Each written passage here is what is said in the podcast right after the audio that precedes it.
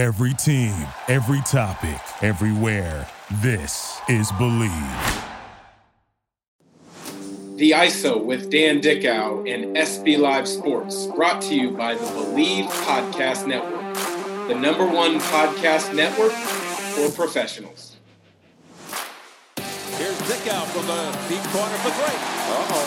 Uh-oh. It's on now. Downtown Dan connects. Every morning when I'm working out, I'm listening to your podcast. Keep up the great work. I mean, I've seen Dan Dickau hit some big shots in the NCAA tournament. I gotta salute you, man. Like, I've been watching you since I was in high school, trying to mimic all your moves. Dan Dickau for SB Live Sports. This is the ISO podcast. Thanks for listening. We've had a number of really good guests over the past couple of months. Looking forward to bringing some other great guests. But today I wanted to do something a little different, and it's a look at the week ahead, the weekend. Um, what's catching my eye? Maybe a few things that have caught my eye over the last couple of days as we kick off this new year of 2022. Hard to believe we're already what is today? Seven days in, January 7th. But um, when I when I look at college hoops, uh, which is something that uh, that I have a passion for, I call college basketball games on a number of different media networks. Um, I, I, look at the topsy turviness that has happened over the last couple weeks due to COVID um, and the postponing and or canceling of games and the upcoming and necessary rescheduling of games. Uh, the the WCC has been maybe the most hard hit league across the country. Their first opening weekend of games, every single men's and women's game in the WCC was postponed. Second week, which is what we're in now, most games on the Thursday were canceled. It's looking as if a couple of the games are going to go on Saturday. I know the Gonzaga uh, game where they're hosting Pepperdine is going to go. Um, so that's good to see that we're looking like we're getting out of that. Uh, maybe there might be another week or so of some postponements, some cancellations before we start seeing some rescheduling of conference games. But um, the thing I wanted to touch on was maybe the best creativity on the fly to get a good game in that's not going to necessarily impact the league and the WCC standings, but just will impact their prospects of making uh, the NCAA tournament as as an at-large bid. And this would have been the USF Dons getting creative and playing Loyola, the Ramblers out of Chicago, um, in in a quick turnaround fashion. From my understanding, it took about uh, 45 minute to an hour phone call uh, between the two head coaches, uh, Drew Valentine at Loyola, Todd Golden at USF. Uh, once they knew that their currently scheduled games in their respective leagues, the WCC, the Missouri Valley, weren't going to be able to go. They wanted to find a way to get a good game and a game that, win or lose for either team, uh, would help them figure out where they were at, where they need to continue to improve upon, where they need to put their focus on um, to continue to improve to be an NCAA tournament team. Because uh, you see both of these two teams, I think, definitely. Uh, are building resumes that trend in that direction. Uh, Loyola ended up coming out with the win. I believe it was 79 74. They made a couple big plays down the stretch. Um, but the reason I thought this was so great was it wasn't played in either gym of their own prospective schools. They met in Salt Lake City and not in a big gym at the Salt Lake Salt Lake Community College, and they played this game uh, with about 36 to 48 hours of prep time. Uh, I hope that if there are other programs, other teams that are having this uh, game cancellation, postponement uh, issues that more of these kind of mid-major programs can come together and, and put together some great uh, spur of the moment games because that was a phenomenal idea. Glad to see both those two teams willing to play on, on short notice and, and both play pretty well considering they've had some some pauses. Um, next topic um, that is uh, of interest to me, and it came up twice in the last three four days, and this is jersey retirements. Um, you see lots of different places are have jersey retirements, and there's certain criteria these players have to hit. There's certain criterias that maybe the fans want to see hit. Um, but really, if you're talking about anybody having a jersey retirement, they've had a tremendous career and they've had an impact and an influence uh, on that school or that organization that they've been a part. But the two that I want to talk about, one's a no-brainer to me. The other one, it got me scratching my head, and I'll get into the reasons why. But the two jersey retirements, Ayo Dosunmu from Illinois and Dirk Nowitzki with the Dallas Mavericks. And first, I'll go with Ayo Dosunmu and why that's a head scratcher to me. He just finished playing at Illinois a season ago. He was an early entry to the NBA. He's playing with the Chicago Bulls. He wasn't a lottery pick. He wasn't even a first round draft pick. He was a second round draft pick. And you're talking 10 months after leaving campus, he's getting his jersey retired. And we don't even he, he was never he wasn't a first team all american uh, yeah he did change from what i know and what i've read and what i've heard from others. He did help change the culture of illinois basketball and get them back to a, a level of, of prominence in the big ten not necessarily nationally i mean they were a, a top five team at times last year um, but they flamed out in the ncaa tournament uh, and for a college kid to, to get his jersey retired 10 months after, not making a Final Four, not being a, a, a unanimous first team All American, um, not being a lottery pick in the NBA draft, not truly um, being somebody that I would imagine. And I don't know the kid. I'm sure he's a great, he's a good kid. I'm sure he, he did lots of positive things. But you, when you talk jersey retirements, you're talking about, um, you know, absolutely uh, kind of trendsetters or so far above the bar um, that you're going to wait um, a few years before somebody else is in that realm. Um, you know, you're looking at does Kofi Cockburn get his jersey retired next year when when he's off and gone? I mean, I, I just think that sets a really bad and in questionable precedent to retire jerseys. Um, but at the end of the day, Illinois decided to do it. Good for the kid. I wish him nothing but the best of luck in the NBA. I did like him at, at Illinois, um, and, and, I was pulling for for the Fighting Illini a year ago, even though the Big Ten flopped, Illinois flopped. They weren't able to to really advance too deep in the NCAA tournament. So that's the first one. The second one to me, Dirk Nowitzki, is an absolute no brainer as a jersey retirement. And really, when you're talking about a guy like that, it's literally ask him when the best day is, find the best game that matches up with, with what works for him, and just create such a ceremony to celebrate what somebody has done over the course of their career. And Dirk deserves it as much as as some other guys that have deserved it over the years. You know, I think the first one that I truly remember uh, as a player, uh, or sorry, as a kid remembering seeing a jersey retirement would have been Kareem Abdul-Jabbar, Dr. J, when they kind of went on those. Uh, their it, it, everyone knew it was their last year in their league in the league, um, so you would see and know that the jersey retirement ceremony was coming up. You know, the Magic and Bird one that comes to mind as a kid. Uh, you know, the Michael Jordan one definitely comes to mind. You see pictures all the time.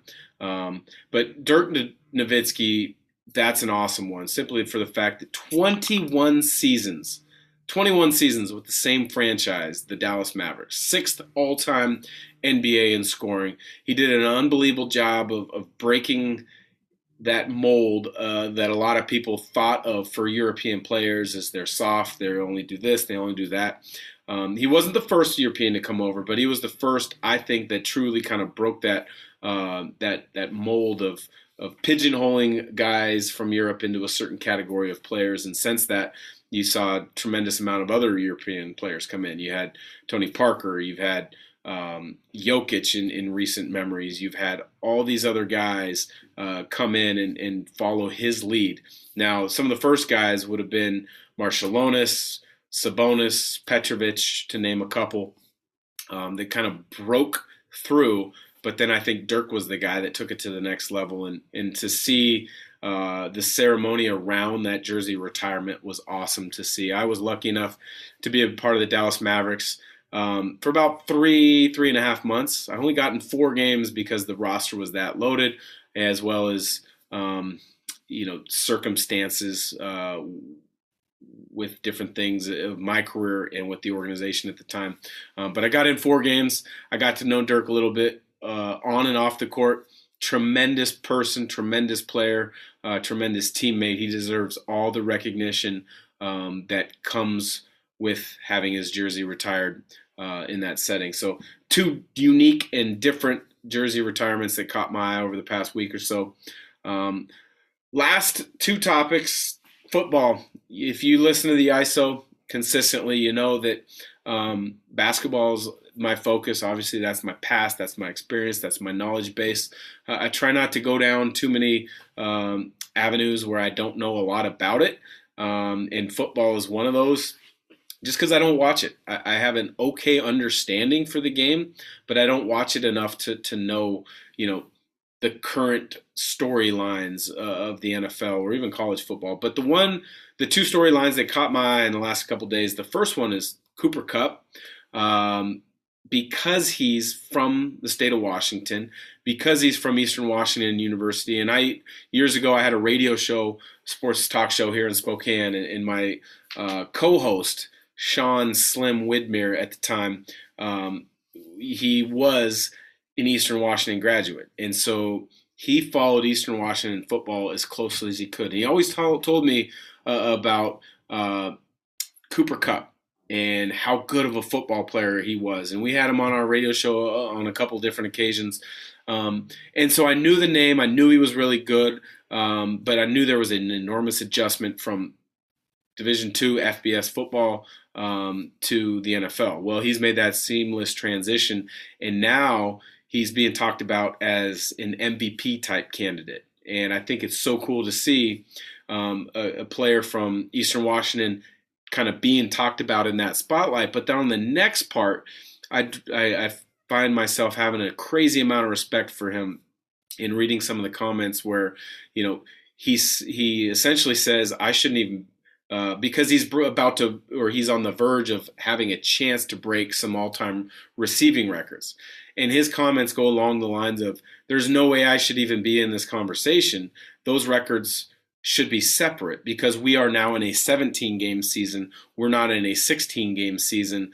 Uh, and it's a different style of football that's being played now versus what was played in some of those 16 game seasons where these records were set. So I found that so refreshing for a such a talented player who's uh, on the verge of, of possibly being a true MVP candidate, making those comments uh, and respecting, you know, the place and time and the the setting of the game and how it's played now versus then, uh, because I think there's an evolution in all sports and statistics uh, aren't necessarily the only barometer for success, uh, both in your current time frame, but also collectively uh, amongst the history of the of the sport. So I thought that was really interesting. That was unique. That was fun to see.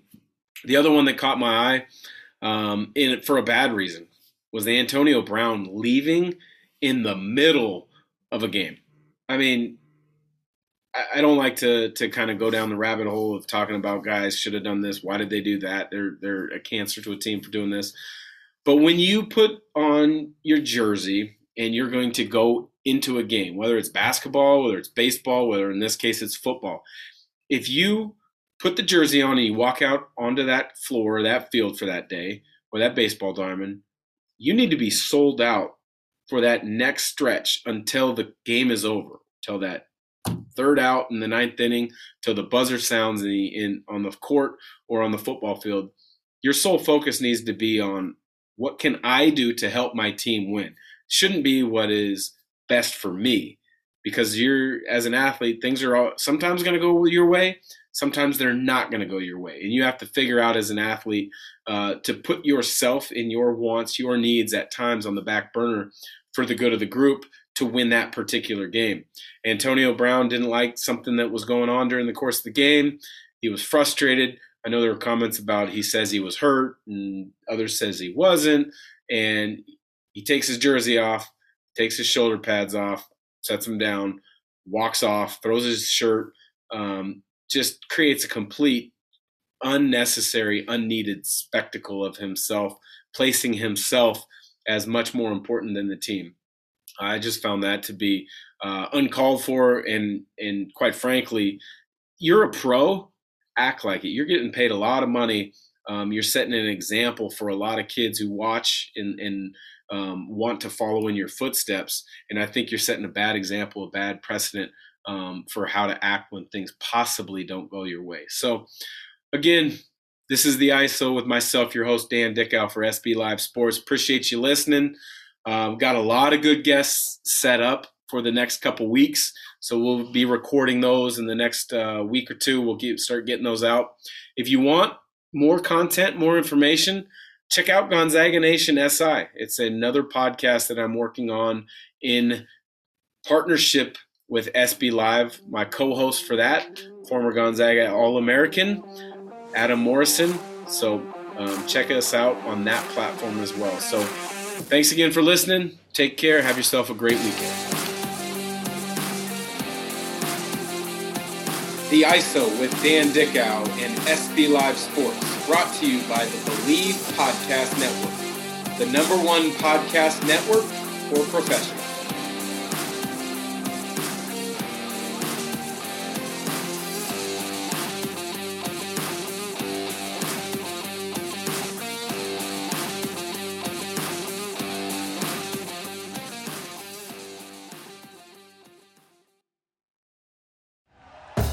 Thank you for listening to Bleav. You can show support to your host by subscribing to the show and giving us a five star rating on your preferred platform. Check us out at Bleav.com and search for B L E A V on YouTube.